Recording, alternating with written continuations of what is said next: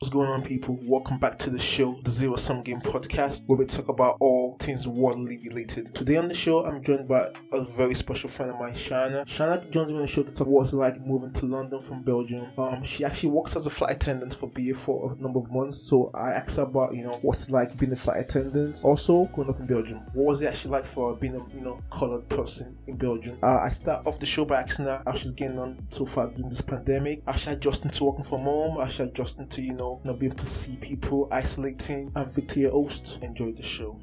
So what's going on? Nothing much, to be honest. Um, obviously, you know, just getting through this time. Um, trying to stay busy as well. There's not much going on with work. Um, so yeah. So we're like, wait. So like, obviously, you can't go back to work right now. Like, so um, are you still kind of working from home right now, or are you like, you know? Well, the thing is, there is only so much that I can do. As obviously, you know, we're a small company, or yeah. It's company I work for. Um, so I work, let's say, two days a week from home, okay. And the rest I'm furloughed.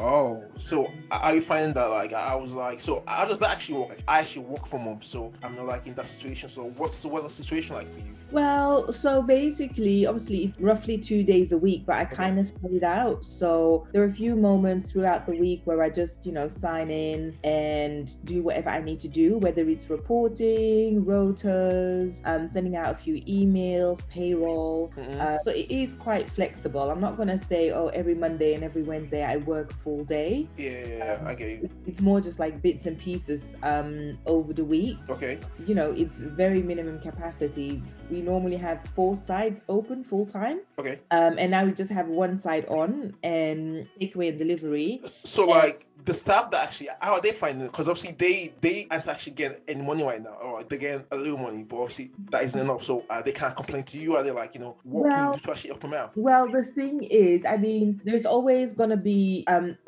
someone is always gonna be disadvantaged. This whole shenanigans going on. You know, there is only so much that I can do as well, because the shop that is still open. Mm-hmm. Operate with only three staff members as a whole, oh, wow. which normally we have up to ten staff members mm. in one day. So what I try to do is to be as fair as possible and trying to make sure that everyone is at least gets a little bit of money. Okay. So those who are, are, unfortunately were not able to be furloughed because they started too late, mm. um, I try to give them the most shifts because, okay. you know, otherwise they don't have any income at all. Um, so that's what I try to do. And then um, next to that, you know, those who are on very, very like low, low furlough um, because of certain parameters and whatnot, I try to give them a, a shift here and there and just try to mix it up. Because, yeah. you know, next to the whole financial thing, there is also the, the mental health thing. So if someone says, you know, Sean, I'm going batshit crazy at home, can I do something? Or, you know, can I get a shift here and there? Yeah. Even if it's just one shift, for, but for that person, you know, they need to get up, they need to get ready, they see a few other people. They're not in their four walls anymore. Yeah. So it's sometimes it's a little bit of like um, a puzzle, but you know, and, and you try to do good for everyone, but of course, yeah. there's going to be someone who's going to say like, oh shit, you know, um, this really do- doesn't work for me, but there's not much that we can do otherwise at the moment. So yeah. What about yourself? So you actually talk about the mental power of it, like, so how are you adjusting the mental power of all of this? See, the, the thing is that I think over the years, um, I already had that, I already like met myself in terms of like, who am I? What are my insecurities? No, no, no, no. So since a, a few years, I kind of know who I am and, and what I can handle. Okay. Um, and I like to be on my own as well. Funny enough, um, I, I don't believe very, that. Yeah, I'm a very outgoing person, and I like to go fun stuff. But I'm also very happy to just stay indoors and be on my couch and whatnot. I get you. I get you. Uh, so I'm actually, you know, I'm actually doing quite well. I'm not gonna lie. The fact that I live with, you know, one of my close friends, um, is also a huge help. Because yeah. even though we're both when we're both at home at the end of the day, um, it's like with your friend, which is quite nice. Definitely, um, definitely. So it's not that I'm completely or I don't live with strangers or I'm completely alone. So in that p- perspective, I'm doing quite well. Um, the only thing that that's now getting to me is like I'm just bored. Yeah, I can imagine, you know. Yeah, because there's only so much that you can do, you know, big banana bread and all that kind of shenanigans that other people have been doing the past lockdown. Mm-hmm. It's fun, but you can't make a banana. Banana loaf every single week, you know. That's just exactly, exactly. exactly. Um, so, but you know, I think the previous lockdowns I was a lot got tired. Um, it was also summer, so I went out. Yeah. And then with this one, well, basically I started doing this ever, I think, end of November, like end of November, early December. I decided to start working out again. Okay. Um, just, you know, to get my fitness back up and running, and it's just a lot more more chilled, you know. I don't have the hassle and from work and commuting and whatnot, so it's a lot easier to start working out. So I started doing that. um I do three days on, one day off, three days on again, so you know, that's going quite well. So with your um fitness, do you just kind of follow, like, you know, what you see on YouTube? Or because because I've seen a lot of videos on YouTube about, about like people. Well, yeah, more or less. So I've, I've there are a few like fitness influencers, whatnot, yeah, who do these like really great stretching videos, um because I'm not flexible at all, so my warm up and my cool downs and whatnot, um I do all of these things, you know, on these on YouTube videos, because yeah, it's just easy, nice, easy fit. Um but then I, I basically returned back to doing body combat. Okay. So it's it's like invisible uh, martial art martial arts workout that I do. Okay, so how'd you, how'd you get into that life? So I've never I've never heard about that before, you know. What, body combat? Mm. That's new to me. Yeah, it's really nice. Um, like I said, it's basically, it's a mixture of boxing, karate, taekwondo, kickboxing. So you do all of the movements mm. um, as a workout. Um, but the funny thing is, it's popular, but it's not popular as in mainstream. So if you go on YouTube, there are barely any videos that you can find, because it's, it's so selective, and it's only one um, organization that kind of gives certificates to trainers. How did you find out about that then? Years and years and years ago, when I lived back in Belgium, I went to my local gym, and then they had a body combat class. Yeah. So I was like, oh, what is this? So I tried it out, and I was like, oh, I like this, because you're like jumping up and down, um, doing karate kicks and whatnot, like a ninja. Um, but yet again, you know, it's on up-tempo music, and it's really intense. So I was like, that's oh, quite awesome, actually. Exactly. So I was like, oh, I like this. You know, you do some boxing, you get to like kick out and box out the, the, the... self-defense, basically, right? Exactly. And you know, well, not really self-defense, but at the end of the day, you also move, like you're using your muscles, you're using move, your yeah. abs and your triceps and your biceps, but not just in a in a traditional way, as in, you know, do twenty sit-ups for yeah, three yeah, yeah. kind of nonsense. Yeah. So I actually apologize. No, I actually didn't didn't get to introduce yourself. Like, so do you want to tell like people like where you're from? What you do? We just kind of jumped into this conversation, so that was my bad. We Shana. um, no, so my name is Shana. Um, I'm a, a very close friend to Victor, the host. Uh, the no, you know. My name is Shana. I'm um, twenty-nine, going into thirty, into twenty twenty-one. Woohoo! Nice. Um, and I live in London now for three years. Oh my God, this month it will be three years that I live here. Originally from Belgium, born and raised. Um, and yeah. Living living the life in London, loving the life. I work in hospitality nice. as a H R and operations manager. Um, so yeah, that's uh, in a nutshell. You're from Belgium, so do you speak like French and Dutch or, and English, or like how does that work? Because yeah, because I know in some cities they speak all Dutch, and then in some cities they speak French. But I know in Antwerp, I think the capital, they speak both Dutch and French. So how does that actually work in Belgium? Well, um, so yes, I do speak both. Um, however, my hometown is actually Antwerp, but we're not the capital. We're the oh, Brussels. Sorry, sorry, sorry, sorry. My bad, my um, bad, my bad. So yeah, in Brussels they do well. Officially, they speak both. In reality, that's another an, another a situation. Going on. What's what's the situation? Uh, so on paper, um, Brussels is um, well, it's bilingual. Okay. The, um, basically, it's Flemish because that's our dialect. So Flemish and French. Um, however, the majority of the people will only speak French and bare minimum of Flemish. Oh, seriously? But, uh, yeah, yeah. It's something to do with schools and whatnot. But um, as I'm, I'm oh, interesting. As I grew up in Antwerp, um, and I was born in Antwerp as well, so I speak Flemish. Like my entire family on my My mom's side are mm. all Flemish-speaking people. Um, so I grew up in Flemish, but I also speak French.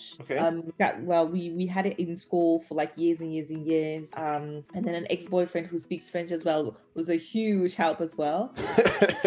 Ex-boyfriend, you know, ex-boyfriend. Come on, come on, yeah. Shana. So, uh, so yeah, I speak, uh, I speak Flemish fluently. I speak French very good, um, and I speak English.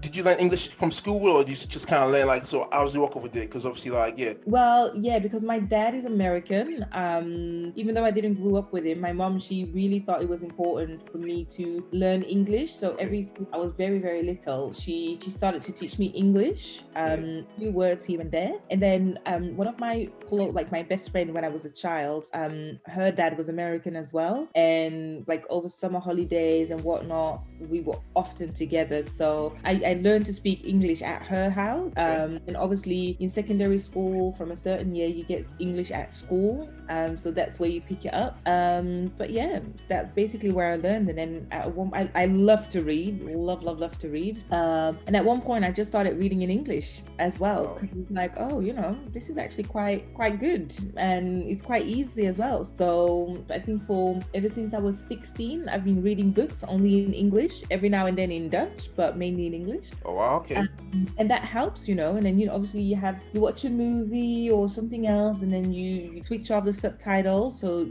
The only the only sound that you have is English, or you keep the subtitles on and you you match whether the subtitle subtitles are correct or not correct. Um, and then it's basically from there. But I do have to say, Victor, before I thought my English was great, um, but it's only ever since I moved to London that I think my English got even more like refined. Okay, okay. Um, because it's it's such about a certain vocabulary, isn't yeah. it? I think it's also because you deal with a lot more official communication. You live in an English-speaking country, Definitely. And you pick up certain words. You know, even at work, um, it doesn't matter where you work. There's certain, like, there is a certain language, like business English or business communication, um, that you don't necessarily pick up on. Mm-hmm. Uh, so yeah, I, I noticed that my English like got a lot more advanced and a lot more professional um, ever work since I've been working here. Especially if my friends from Belgium speak English, yeah. sometimes I'm like, cringing. I'm like, no, no, no, you can't say that. Not cool, not cool, not cool. Well, not cool. Yeah. You actually mentioned your dad was American, like, so do you kind of like go to America a lot, or is it just like uh, you know? So what's what's going on with that situation? Well, I used to go a lot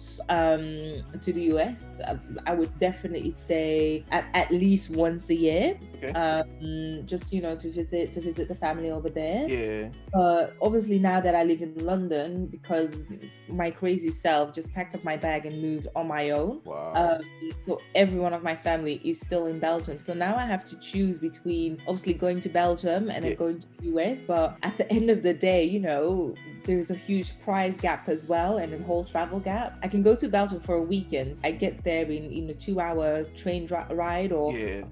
forty-five minute plane, plane flight. But going to the U S, you need like different time zones, you need days off from work, blah, blah, blah, blah, blah. It costs you a lot more money as well. So ever since I've been here in, in the U K for three years now, I haven't been gone back. Wow. Um, so yeah, obviously I keep in touch with them, but yeah. like, and I was actually meant to go in twenty twenty, but well, um, and then I said, you know what, I'm gonna go in twenty twenty-one, but obviously with them crazy Americans trying to make a fucking coup.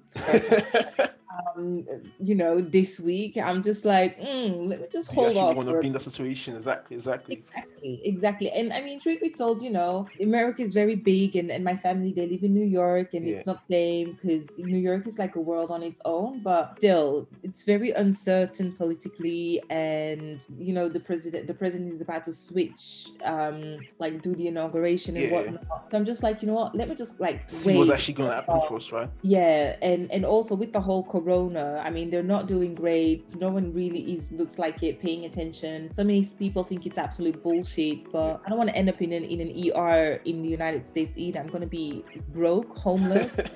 Like, their bills are crazy. Crazy, absolutely so, crazy. But now I'm just like, you know what? I'll just wait. I'll just okay, wait. Okay. So, like, tell me, actually, what made you move to London in the first place? Like, obviously, like, you, you're from Belgium, so what, what kind of made you decide, listen, I'm going to pack my bags and then kind of, like, you know, move to London, big city, you know what I'm saying, new people. Did you know anyone over here? Did, what influenced you? Well, I actually didn't move for that reason, to be honest, okay. at all. Um, I had a job with B A. Oh, wow. Okay. Um, and in the beginning, when I first got the job, I was like, you know what, I'm just going to commute. Commute from Belgium to London? Yeah, exactly. Because wow. obviously it's not, it, it was, I was, a, um, I got hired for as a flight attendant. So you don't have Monday to Friday jobs. So I thought, you know what, I might, I might as well, whenever I have a flight, leave the day before or leave the same day and then, you know, go to work and da da da da da. But then I was thinking, you know what, maybe it's just best if I just, you know, go and, and move. Mm-hmm. So um, I think in like a month before I was actually about to start my training, I was like, okay, you know what, I'm going to move to, I'm going to move to London. Um, and at that time, I've only been here once when I was eighteen years old. Oh, wow. Um, as a birthday present with my nan. I couldn't even remember like much of it anymore either, to be honest. Um, but like I didn't, I had no idea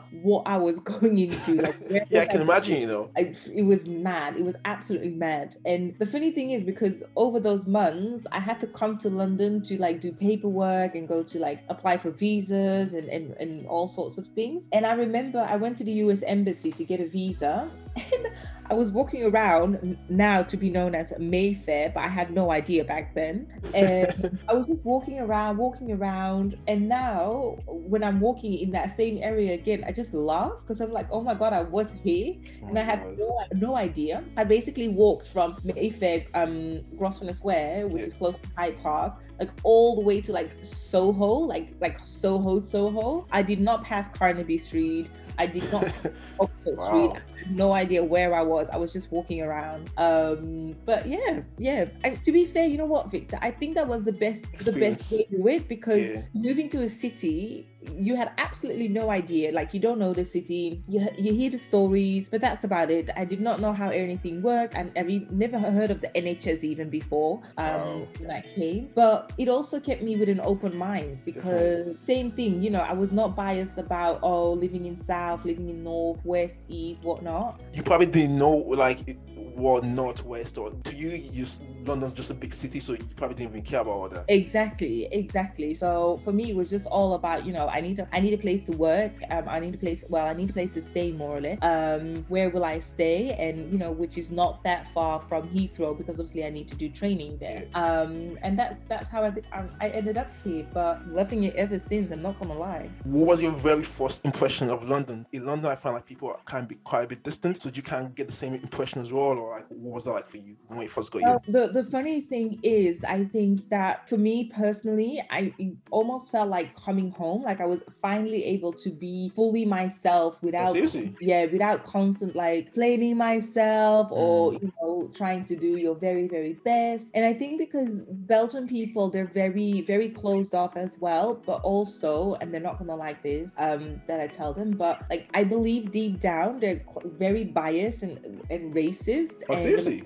They, yeah, they don't even realize. Wow. You know, for me as a coloured person, thank God, you know, I have a full a full Flemish name, so on paper you can't even notice. But for me as a coloured person, you know, it's always something like they're either shocked that I speak Flemish so fluently because they already expected that that I speak French, hmm. um, or you know, they're like, oh, but you're quite alright, like you you behave, or they come and ask me, you know, um, do you have any African attributes without actually fully realizing, That's you know, crazy actually. Exactly. That's mad. So little bits and pieces, and also always in, in terms of like work and whatnot, I mean you always have a disadvantage just because of your color. Yeah. um, you know they're, they're trying to improve, but it's, it's very hard for them because like I said, the majority doesn't even realize that they do it. Um, but also just a little bit more diversity in, in everything. I mean, I only saw um, a colored surgeon in one hospital once in my life in Belgium, and That's I've been crazy. To plenty of hospitals and plenty of appointments. Um, Um, just because the diversity is not as big there. I actually didn't realize that, you know, because I thought like, you know, like Brussels, for example, like you see like a lot of, you know, a lot of like kind of maybe black people, a lot of like maybe Congolese origin people from in Brussels. So I, I, I didn't realize like Belgium was like this. When you were growing up though, did you have a lot of like black kids in your class? Did you have a lot of like mixed race kids in your class, or were you just, were you kind of like maybe one or two of you? Oh no. Um, I mean, I, I was the only one. Wow. I was the only one, exactly. exactly. I was the only one in my class. Um, maybe I think for like a year or half a year, there was one other child that every now and then came in, but I was pretty much the only one. Um, did that affect you in any way, though? Did, did that make you like see things a bit differently? Well, you know what the thing is, in that in that perspective, I was quite lucky because the the people in my class, they were the same people that I came with from kindergarten with. Yeah. So ever since kindergarten and then the whole entire length of primary school, I always was with them. So for us, we all knew each other regardless of yeah. my color. Um, but then again, also, you know, a big difference is my mom. She's she's obviously she's um she's mixed race as well, but she's very light skinned. Yeah. Um. So for them, it's not all of like in their faces, if that makes any sense. Um. Because it's still like, oh yeah. For them, they can still see the white in you. Yeah. Yeah. Yeah. Definitely. Really? Definitely. Uh, and and also, you know, my mom, she was always very very strict in terms of, you know, how how we use the language, like no slang. You always need to be very polite. Um. And then I think, you know, for the majority, it was kind of like, oh, okay, because like I said, it was not in their faces, almost like we're gonna disbehave or whatever, like wow. um but yeah, so I, for me personally, it was it was quite all right, just because I knew I knew all these children, and and I knew their parents, and their, their parents knew me. But obviously when you go into secondary school, yeah. um you go to like a very very big school, and then yeah, it was a little bit different. um yeah yeah so like, do you think that has that maybe changed a bit now? Obviously this is twenty twenty-one, there's more, you know, do you think there's more diversity now in Belgium, or do you think like, you know, what's actually really oh, going on there right now? There is, there is a lot more um, diversity. I mean, also things things have changed, isn't it? Over the years, a lot more um, people from other other parts of the world have come and settled in Belgium. Um, so now it's not even uncommon anymore to have a um, Mohammed from Morocco and a um, you know, an Uzgun from from Turkey. Uzgun, you know. from from Turkey in your class, together with a Sarah from Belgium, you know. Um, it, it's all much, very, very much diverse, and, and you get, you see that a lot of children, you know, they're now more or less, they all hang out. Yeah. But um, that doesn't mean, obviously, because it, it's not because the children, they hang out more and whatnot, that the problem is is resolved. Resolved, yeah. No, but yeah, so like I said, for me, that was almost like like a breather. You know, I come here and you see diversity in all levels. It yeah. doesn't matter. You can have a colored C E O, um, you can have a Muslim C E O, or you see a doctor or, or a G P who's colored. And also, you know, when when someone calls your name, you, you can't tell by their faces that they're expecting completely someone else. Yeah, definitely. Um, which is one of the things, you know, that I had whenever the, someone called my name in Belgium for an appointment, whether it's at the bank or at the doctor's, whatnot, and they call my name, they never look at me because they don't expect me to have that name, because it's yeah. Um, and then whenever it's, you know, let's say um, not a Belgian a name, and then they look at me like waiting to stand up, and I'm like, why are you look, why why are you looking at me? Like, not my name. I'm not gonna yeah, stand I up. actually find that fascinating. Because like, yeah, kind of like, because my experience is a bit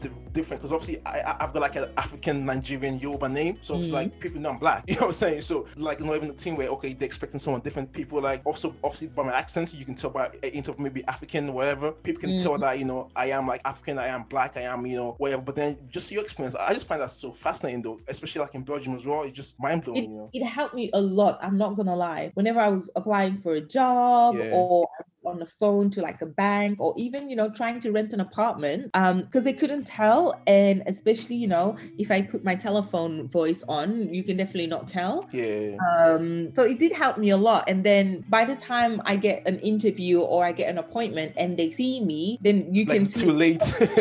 Exactly, they're they're surprised because they're like, oh, but then you already made a good impression, because yeah, they're like, exactly, exactly. I, I didn't tell. Woo, you know, she's very well integrated. Well, obviously I was born and raised here, but you yeah. know, um, so yeah. But like I said, that's one of the of the perks here that I really really like. Mm-hmm. Um, you know, the freedom just to do what you want to do. If you're good at it, that's the most important thing. Um, if you're qualified, you're good at it, and you're motivated, that's what matters. I mean, there will always be situations where the whole racial thing comes back into play. Definitely, definitely. That's uh, to me like that's that's never actually gonna like, change though, you know what I'm saying? Or, or not probably not in our lifetime, you know what I'm saying? Where like, you know, there's always gonna be an aspect of racism, there's always gonna be an aspect of, you know, kind of like a white man, whatever. But then yeah, it's I feel like it's kind of up to us to kind of change that, you know, change those views, you know. Exactly, exactly. And I think that's why I'm also very grateful to the company that I work with, because yeah. obviously, you know, working in H R and operations, um, regardless whether it's for a big company or a small company, I am very proud that, you know, first of all, I am a woman. Thank you very much.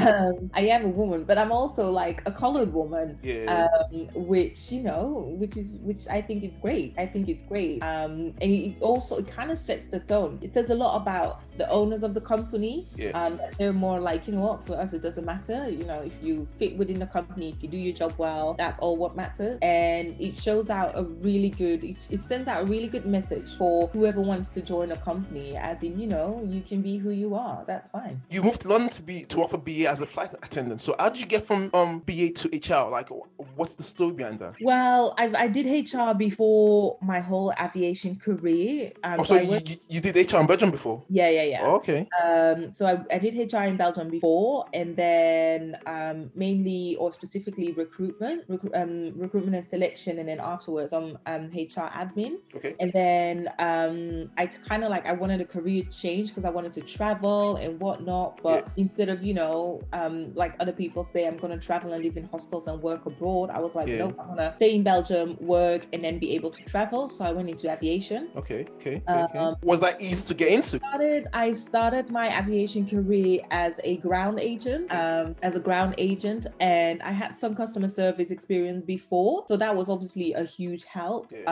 Um, and then what? Now I've calmed down a little bit, but you know, I have the tendency, I get bored really easily. Like I always want to learn something new and, and you know, stay interested and exciting. So if I do something too long, or I feel that it has become like a routine, I need to I need to do something else. I need to find a challenge. Um, so I was doing ground agents. I got up to a certain level um, within that department um, that I couldn't go any higher anymore. anymore so I was like, okay, you know what, might as well just, you know, be on the other side, because obviously I see the passengers when they come to the airport, they check yeah. in, I come on the plane, I say bye bye, close the plane door, and that's it, they're off. And I was like, now I want to be on the other side, I want to be the one that says, you know, hey, welcome on board, okay, bring them to the destination and then say bye bye. How many years were you a ground agent for? I was a ground agent um for pretty much the majority of my career. I would say two years and a half. Okay. Yeah, more or less two years and a half. And then just the last the, the last few months in that um, career, I was a flight attendant, um, and basically through circumstances, um, that came to an abrupt halt. But if I reflect on it now, yeah. I, I, I'm not even sad about it, that it, that it, like, it that it, yeah, that it ended, um, because I, ha- I got to see pretty amazing destinations over mm. those that I, that I worked as a flight attendant. But mostly as well, I got to, I got in touch with the ugly side of the job. Oh, seriously? Uh, yeah. I, I'm not gonna lie, yo, like, I, as a kid, like when I would travel with my parents, I, I, I would see like flight attendants. I'd be like, oh my god, that's that's an awesome job. But I, I I got to realize maybe it's not actually what it looks to be. You know what it is, Victor? Like I had the same I had the same thought. You know, oh, it's an amazing job. You get to sleep in hotels. Yeah, travel. You get to travel. You get to see destinations. But what you what you forget to think about is how, first of all, how long are you there for? Because yeah. how long are you there on that other destination? And then second of all, you completely underestimate what it is to be on an airplane for so long, because flight attendants obviously they don't really sit down, and if yeah. they're able to sit down, it's on a very uncomfortable chair on top of it, um and all also that whole duration of the flight you need to be on high alert, because you need to watch the passengers, you need to make sure that everyone behaves, but you also need to check, you know, are there not any signs of distress on the aircraft, or like in case of an emergency. So you're constantly on high high high alert while being awake. And okay, it's fine if you do a forty-five minute flight here and there, or a two-hour flight, but as soon as you go to these far, like far destinations, you know, like I did South Africa, wow. um, I did South Africa, I did Singapore, I did Sydney. Um, like you're very exhausting, and it's not always as in, oh, you know what, it's nighttime. I wake up at eight a.m. I go yeah. to the airport and I fly to my destination. No, um, a lot of them they fly overnight, so yeah. you need to kind of like, okay, prepare your whole day. What am I gonna do today? Because at four p.m. I need to get ready. I need to be in Heathrow at six p.m. um because my flight leaves at nine p.m. So that's crazy. All, that's actually crazy. Exactly. And then that sounds exhausting as well, you know. Exactly, because obviously for us, you know, you you get there three hours in advance. Yeah. Um, because you need to do prep first, you need to do your luggage, then you need to have like a team briefing with the captain and the other flight attendants. Get all through everything. You need to go onto the plane. You need to do a security check, like all sorts of nonsense. And then you need to start flying for thirteen hours on. That's crazy. Exactly. And it's not every hotel is not next door. So you do all of that to then sometimes hear like, oh, F Y I, we're only staying here for twenty-four hours, or we're only staying here for forty-eight hours because of the massive time zone difference and jet lag and whatnot. So then you're like, what the fuck is this? Like, yeah. really? Seriously?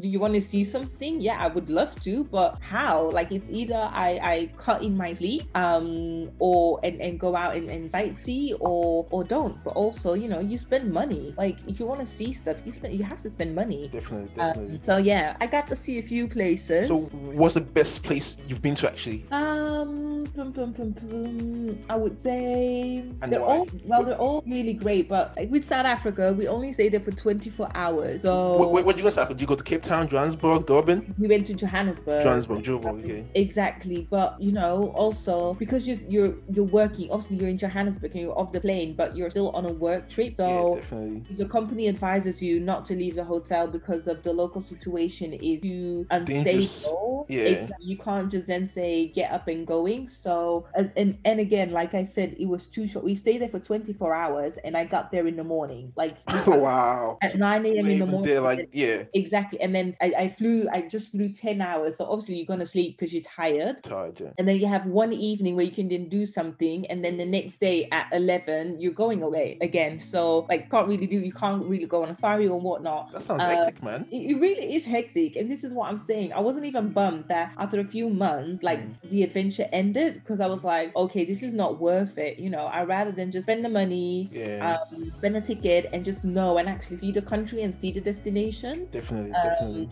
Then, then just, you know, live off of room service or the hotel kitchen and the hotel breakfast. Because that's another thing at one point you just get so sick of. Because um, not every, not all of the meals are provided for you either. So you also need to think of that. So yeah, it, it's long, man. All right, the palace actually, like, would they, would it be nice to you guys? Would they be like, just like, you know, a bit difficult? Like, what was kind of the relationship between pilots and flight attendants? You, I, I think it's like everywhere where you have like um, certain senior management and, and you know, just team and staff. You have certain certain pilots that are really, really friendly and really nice and respectful, and you you have other ones that are just absolute complete dickheads. You know, they don't wow. care. Um, they're, they're just grumpy, grumpy yeah. people, no matter their age, they're young, they're old, doesn't matter. And you have other ones who are very nice and respectful, um, who are willing to show you everything. And, yeah. and you also have a few stereotypes, you know, those who jump into bed with other flight attendants. Uh, Are you serious? Yeah. Wow, man. That's mad. That's um, mad. So, yeah. How many months were you work, working for B A for? Oh, my God. So I did it. I was actually flying for three months, yeah? Okay. Which is a short period of time. But yeah. in the three months, like I said, so I did Singapore, Sydney. I did it Johannesburg. I did it Shanghai. Um, I, so Johannesburg, Shanghai, Singapore, Sydney. I went to Iceland, there and back. Crazy. Yeah, like so many, so many other things. Um, like a few short hauls as well. Oh, I, I had a night in France. I did a night in Rome, in Budapest. Wow. That's Hungary, I think. Um, yeah. And all in that three months time. So literally, you know, I was flying left, right, and center. left, flying left, right, and center. And after three months, I was like, oh God, like I, I, I can't do this no more. This is it. Yeah. Well, it wasn't. It wasn't even that. Um, like like I said, my adventure abruptly ended, but I wasn't even that sad about it. About, yeah. I was like, okay, you know what? I've done it. This is a sign. If I if I did so much in three months' time, Mm-mm. is it really like is it really worth it? Yeah. Um, comparing to the salary and whatnot, because the salary wasn't even that great. And if now, obviously, because I've been out of that industry for so long, Mm-mm. if I known, if I would have known what I know now, Victor, I don't even think that I would have done the job. Are you serious? Yeah, because especially here in London, there is so much more money that you can make yeah. and of a more stable life than doing that job with that type of money. That's mad. But you were there for three months, and then how did you kind of like get into your new job then? In terms of like, you know, what was your next step? I had a, I had a, a plan? Tra- yeah, I had a transitioning um period, because me personally, I have kind of a mentality. I'm just like, you know what? I don't care what I need to do to get money. I'll do it. Like mm. I'm not too big. Obviously, maybe saying no, no, I don't even care. I worked in a nightclub before as a toilet lady, so I don't. Really Are you serious? Don't. Yeah, like literally, I um, I, yeah. won't, I don't think I'm gonna do it full time, but yeah. every time I'm there just to get some money. I'm not. Of course, picky. Of course. You know, the hustle can be real. Um, but no, I feel um, you, man. I feel you. So yeah. yeah, after that, I was like, okay, you know what? I'm just going to go back. I want to go back into H R. But obviously being out of it for three years, just in general office life, I, I um, gave myself a transitioning period. Mm-hmm. So obviously that's when I worked, went to work um, just at the reception desk, to be honest, just to get into the whole nine to five, yeah. Then, um, working, you know, with Outlook on a computer all day, blah, blah, blah, blah. blah. Was um, that big adjustment for you in terms of like going from like, you know, flying around the world to like nine to five? Like in the beginning, in the beginning, yeah. Um, but obviously, you know, you find your way quite easily. Um, the only hard part was getting up every single morning, because for three years long, I was working in shifts. Yeah. So sometimes I could sleep in because I had to work late. Sometimes mm-hmm. I had to work really early, but now it was every single time I need to wake up at six thirty, seven max, um, if I was lucky. So that was a, a big adjustment in the beginning, but um, you know, now I'm, I'm used to it. And I think it worked out well because, you know, I worked um, just under a year, I think. Yeah, I worked just under a year as a receptionist, yeah. in the company where I met you. Woohoo! Uh, yes, yes, yes. Uh, and then I went to do this job, and, you know, this gives me a lot more flexibility because I can basically make my own hours. Um, it was closer to home as well because obviously I've, I've been living in um, West London yeah. ever since I arrived, and then um, that previous company was like East like, London, yeah, yeah East Central. And now I'm back into West London because now my office is in Notting Hill, so that was one big relief, less commute, yeah. uh, and now it's even the best of both worlds, you know, because I've been there for almost two years in the company where I work now, and I kind of make my own my own schedule. So if I say, oh, I'm gonna be in the office at nine a m two days a week, that's fine. Um, so yeah, it was. That's it was really good, you know. Mm-hmm, yeah. So do you want to like, you know, stay in H R, or do you like? What's the future for Shana? Mm, well, the thing is, um, I would love to stay in H R. Um, however, I would love to com- um, make a combination between H R and operations, what I do now. Okay. Um, because don't, don't get me wrong, I really like, you know, I, I like the policies and I like the procedures and, you know, getting everything set up and, and, and this and this and that. Um, what I do find sometimes a little bit annoying is rewriting all of these policies and procedures, um, because, you know, it's a new year, you need to adjust them, it's a new system, you need to you need to update them and whatnot, which takes a little bit long. Um, and funny enough, I don't really enjoy the recruitment. Seriously? Um, oh, it's so it's so time consuming. Oh, why? Wow, in terms of what? Like in terms of hours, time consuming. It's it's it's just very long. First, you need to go to, through all of the applications, screen them. Then you need to call the ones that you got that you selected, but not everyone always picks up. You need to send emails, and you need to send invitations for like an interview. Then they don't show up, and oh. Uh, It's long. Before you know it, like a whole day is gone and you have like three interviews planned. Damn. Uh, so yeah, it's very time consuming because obviously what, at the moment I'm a one woman's team as well. Yeah. Um, yeah, at least that's a good thing with COVID. There's There hasn't been much sele- uh, recruitment and selection that I had to do. Um, so yeah, but I think it, for the future, obviously to do what I do now, but just have someone to like join my team um, and perhaps, you know, can kind of like do all of the updating of the policies and, and, and this and this and that, so I can focus as well on the operations side. Okay, okay. Uh, but yeah, definitely in that direction of, of operations and um, H R. I just want to go back to Belgium for a second. Um, what's the COVID situation like over there? Is it is there like a full lockdown as well over there, or are people a bit more like, you know, not taking it as seriously as London? No, no, not anymore, not anymore. Um, so they don't have a full lockdown. Store like shops are open. Hospitality, so hospitality, hairdressers are all closed. Okay. Um, and shops are open, but um. Obviously, you have a one-person rule, so you can only go shopping on your own, not with any other family members or wow. friends. Um, That's crazy. Yeah, I think there is still an evening curfew as well, um, depending on the region or the area where you're in. So I think Brussels has an evening curfew at from ten p m until six a m Yeah. Um, I know Antwerp has a curfew, I think, from midnight to five a m, um, which means that you're not allowed on the streets. And if they stop you, you need to have a valid reason, otherwise you get a fine. Are you serious?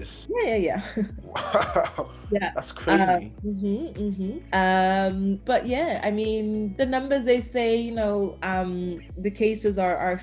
The number of cases are um, falling, um, but then now they're saying, oh, it's not true, it's still as bad, like I don't know. I don't know what's going on, but at the end of the day, it's not the best either. Yeah, definitely, definitely. So, like, just one final question for you. So, what's um twenty twenty-one looking for Shanna? So, what's the you know what's the plan for twenty twenty-one? Have you got any new year you know plans? So, what's looking for Shanna? I mean, twenty twenty-one. I feel like twenty twenty has just been extended.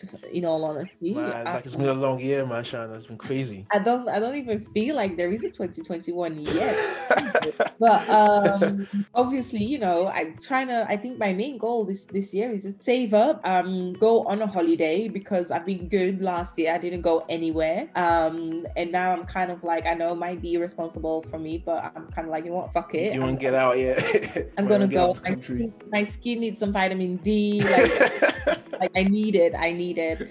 So um, that's what I'm gonna do in twenty twenty-one, and then literally I'm just gonna see and weigh what it what it brings. Um, yeah, what comes in my direction. So have you got like you know Instagram, Twitter, Facebook? You wanna you know tell tell people to follow you? Um, so I am on um, Instagram. Um, I am on Instagram. I'm also on Twitter. However, I use I mainly use my Twitter to reach out to big companies whenever they're not doing what they what they need to do. So wait, so you like well those that actually complain, yeah? Oh yeah, and it works, you know, it works. So for example, I, I'm been having issues with um S S C electricity, and okay. we all know whenever you call them, you you like in the queue for like hours Machine, and hours yeah. and hours. So annoying. So now I've just found it. When I'm in the queue, I tweet them and I'm like, listen, I've been in the queue for like two hours and shit is still not resolved. And then they, and re- they actually come back to you. Yeah, they reply. Okay, we actually tried that as well sometimes, then, because like I, I don't complain, so I just kind of let things go. So like maybe, no. maybe I, I have to take a page out of your book then. Yeah, yeah, but um, I am on Facebook, but I'm more of a ghost on Facebook, so that's okay. not way. So um, the best way to get in touch with you would be on Instagram then, pretty much. Yeah. All right, cool, cool. Yeah, you can uh, send a request. D Ms, um, yeah, D Ms, D Ms.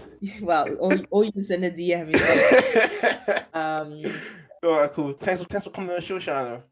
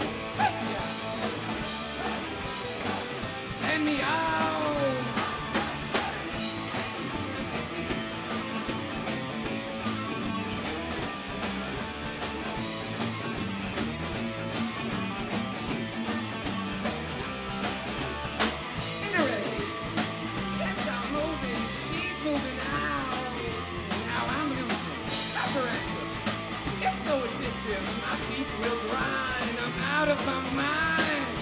Boom.